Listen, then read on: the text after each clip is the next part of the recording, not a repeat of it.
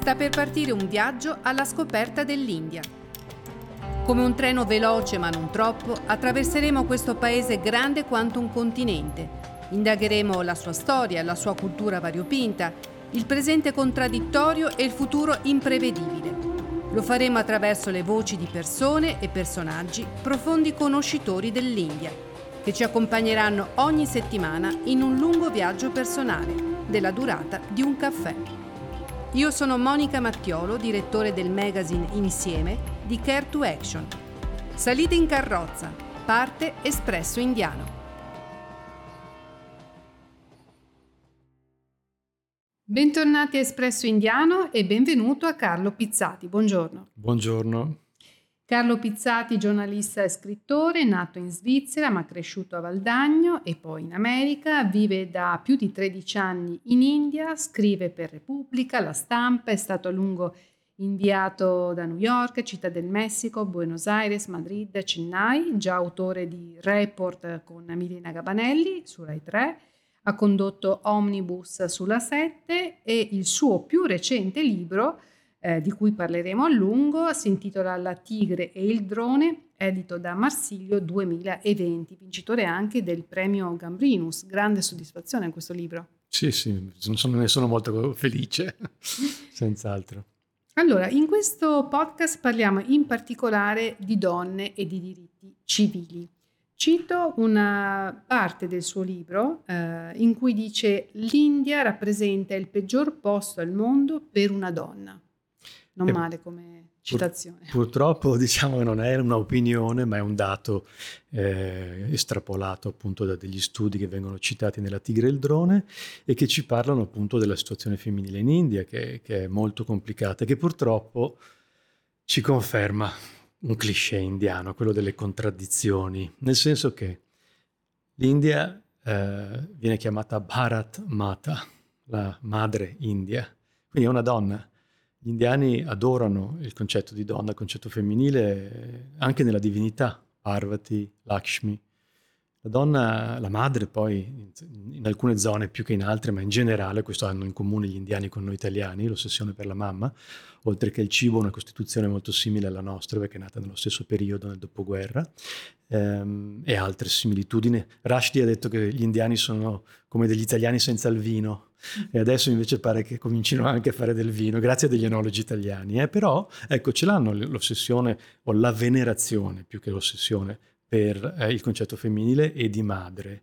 Ehm, e hanno anche delle donne molto forti, quindi la donna è una dea, eppure viene trattata malissimo. Quindi questa fa parte delle grandi contraddizioni dello spirito indiano, perché eh, come sappiamo eh, viene spesso costretta a sposare chi non vuole nei matrimoni obbligati, che non sono quelli combinati, diciamo, no? non, è una bella differenza, sono, la maggior parte dei matrimoni sono combinati, una buona percentuale, purtroppo troppo alta, è quando sono obbligate. Quindi già questa è una violazione della loro libertà, ma si arriva a degli estremi, oltre alle violenze eh, legate spesso eh, alla questione dote, della dote, anche addirittura, come racconto nella Tigre e il Drone, vere e proprie cacce alle streghe, cioè delle donne vengono bruciate vive. Se andiamo a guardare poi in fondo perché questo accade, purtroppo c'è poco di esoterico. C'è anche poco di maschilista in fondo in fondo, è pura economia, sono i soldi, è potere, è la rabbia per il fatto che la donna possa acquisire un potere tranne, tranne, eh, tramite il proprio lavoro, tramite a volte una proprietà. Nel caso della caccia alle streghe gli studi dimostrano che le donne che vengono indicate dallo stregone del paese, nello stato dell'Assam ad esempio, come streghe, e quindi vengono poi bruciate vive in riti di linciaggio, si scopre che gran parte di loro avevano ereditato da poco un terreno, un terreno e quindi l'idea è sempre di riuscire a mettere le mani su eh, la proprietà di una persona che viene percepita come debole, non in grado di difendersi, che la società non difenderà. La stessa cosa vale per il discorso delle dote, della dote, dove eh, a volte, purtroppo troppo spesso succede ancora, la moglie viene uccisa in un incidente domestico eh, perché magari il marito vuole risposarsi avere un, un nuovo motorino. È così tremendo è così tremendo, eh, però ci sono anche donne fortissime, io ho vissuto anche in Messico in passato e ho imparato lì che eh, nel paese dove gli uomini sono straordinar- straordinariamente violenti e opprimenti sulle loro donne, le donne sono straordinariamente forti e quindi possono insegnare molto. E ce l'hanno insegnato anche recentemente durante il MeToo e in questi ultimi dieci anni, anche 15 anni, che ho potuto vedere, eh, testimoniare quello che succede in India, hanno dimostrato una, una forza, una capacità che compete e supera quella delle donne italiane spesso. Ecco, facciamo una breve parentesi anche personale per chi ci ascolta. Eh, lei è sposato con una donna indiana, Tishani Doshi, si pronuncia così? Sì, sì, la pronuncia giusta. Che ha origini gallesi, sì, dico bene? Sì. Com'è questa storia? Allora, la storia è, lei l'ha scritta in un bellissimo romanzo che è uscito nel 2010, Il piacere non può aspettare, ehm, in cui ha raccontato, avendo scoperto le lettere d'amore tra suo padre e sua madre, eh, la storia di questa, questo ibrido, come lei si autodefinisce, c'è una storia d'amore tra una donna bianca, europea, eh, di una zona povera, il Galles, eh, perché la famiglia era una famiglia di minatori praticamente, quindi poveri del Galles, che sposa invece una persona benestante dell'India, un uomo del Gujarat, nato e cresciuto però in Tamil Nadu, a Chennai.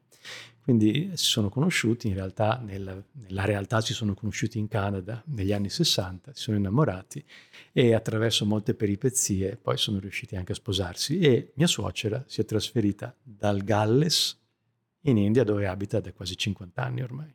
Bellissima storia personale. Ritorniamo però alle donne e ai diritti civili.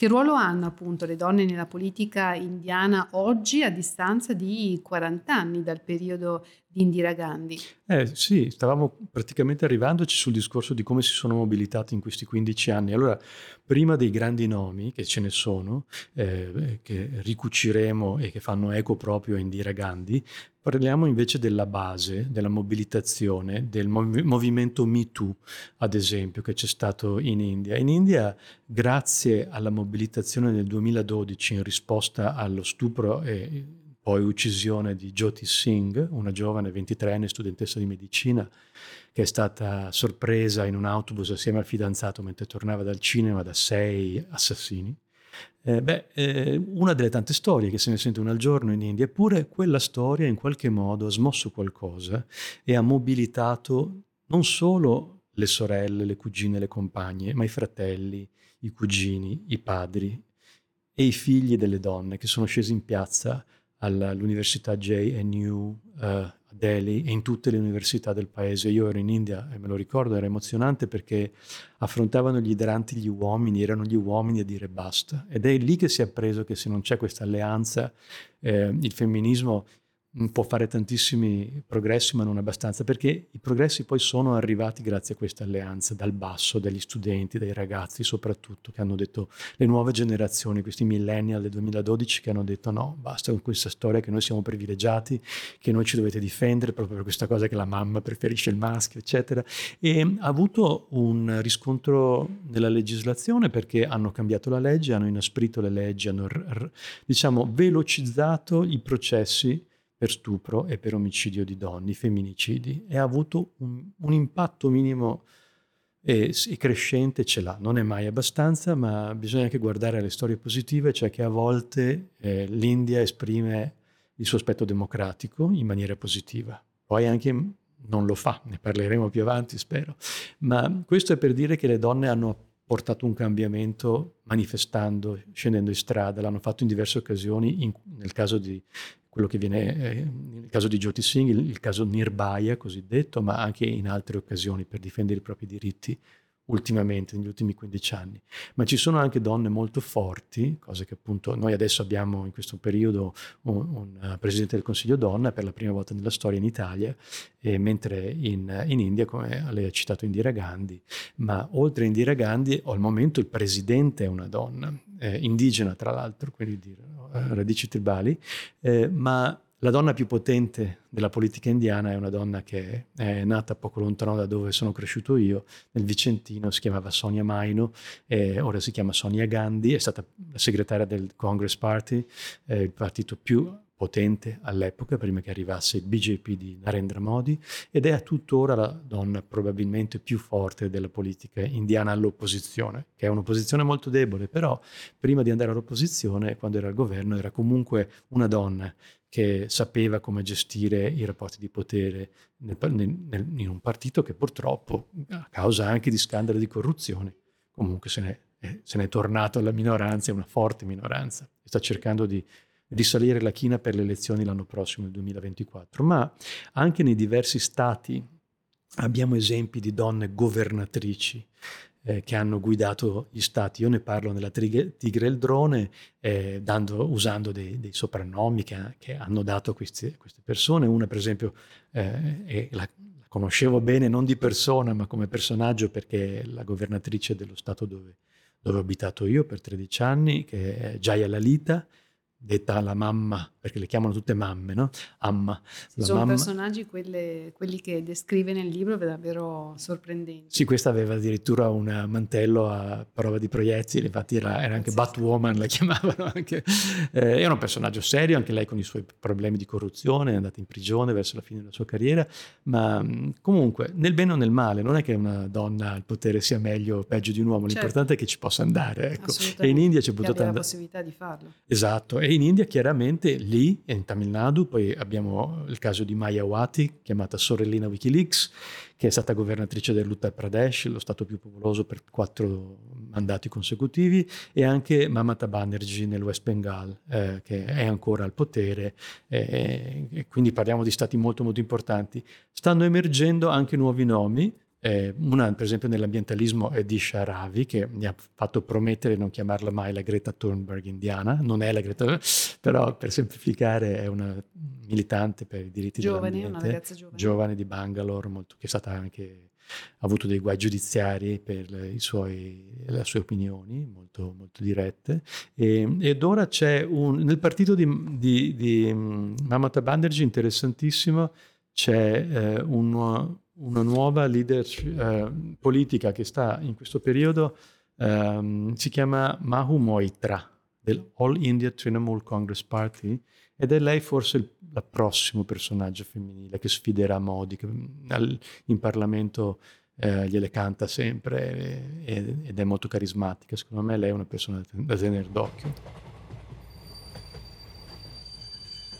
Espresso Indiano fa una sosta. A tra poco. Care to Action ha sempre riconosciuto nella donna la sua forza generativa per la propria vita, per la famiglia e per la comunità in cui vive. In una società come quella indiana, dove il genere femminile è spesso sotto attacco, Care to Action realizza un progetto di Women Empowerment per la consapevolezza circa i propri diritti e su come agire affinché vengano tutelati, che fornisce strumenti di lavoro a sostegno dell'indipendenza economica personale e familiare, che propone una formazione imprenditoriale di base per l'avvio di attività economiche in proprio. Dal 2020 sono più di 1600 le donne indiane supportate dal progetto Women for Change. Scopri di più su caretoaction.org. Espresso Indiano riparte. Ci sono differenze tra uh, le situazioni femminili del nord e del sud in India? Dipende anche da dove si è per eh, parlare sì. di condizioni femminili. Purtroppo sì, nel senso io ho esperienza soprattutto del sud, ma viaggio al nord regolarmente, ma non ho mai vissuto per periodi lunghi al, al nord e ne sono contento perché effettivamente si, si, vede questa differenza, non solo nelle grandi città dove è molto più pericoloso, città come Delhi per una donna, ma proprio nella, nella vita quotidiana. Nel Tamil Nadu tradizionalmente, allora lì sono dravidiani, un altro tipo di, di popolazione. Eh, il background storico sarebbe lungo da raccontare, ma parliamo di una migrazione che è stata spinta negli stati del sud e, ed ha delle particolarità di radici etniche diverse. Hanno anche la pelle più scura, delle influenze che dicono australi, ma forse anche africane, e, e quindi si percepisce una cultura diversa. Le donne lì eh, hanno, hanno, un potere, e non c'è uguaglianza naturalmente, però hanno un ruolo nelle famiglie molto, molto più marcato e anche nel lavoro. E quindi si nota che c'è meno, meno oppressione. Ehm, forse c'è anche il fondamentalismo, anche viene vissuto in maniera eh, molto diversa. Al nord il fondamentalismo induista si percepisce molto di più, mentre al sud uh, no. E poi c'è da, da, da, da, ammettere che c'è anche una questione politica, nel senso che nel sud, allora nel Kerala c'è stato un partito comunista che è rimasto al potere per decenni, il più lungo nella storia che è ancora al potere al momento, e anche nel Tamil Nadu c'è comunque un background di partiti prevalentemente di, di matrice socialista. E per cui all'interno, nell'ambito di questi movimenti di sinistra, comunisti, socialisti, c'è sempre stata una battaglia per dare un ruolo alle donne ma prima ancora c'era anche un filosofo che è molto amato nel sud, che è Periyar, che per me è il primo filosofo femminista del secolo scorso ed è una figura interessantissima da riscoprire perché lui si è battuto eh, perché questa, i, i, primi partiti emersi dopo l'indipendenza dell'India, nel sud dell'India, eh, passassero leggi per tutelare i diritti delle donne.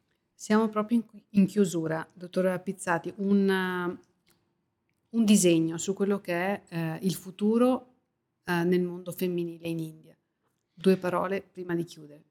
Eh, il futuro, le prospettive sono buone, ehm, abbiamo, detto, abbiamo visto che c'è anche una, una, presidente tribale donna eletta dal BJP, il partito fondamentalista, ehm, però c'è un problema, c'è un calo delle donne nel mondo del lavoro, che è una delle più grosse ombre che c'è in questo momento in India. Cioè da quando c'è al governo un partito di fondamentalisti ci sono meno donne nei posti di lavoro. Quindi il futuro vede la necessità di invertire questa tendenza, di consentire alle donne di tornare nel mondo del lavoro per poter riacquisire potere all'interno della famiglia e all'interno della società.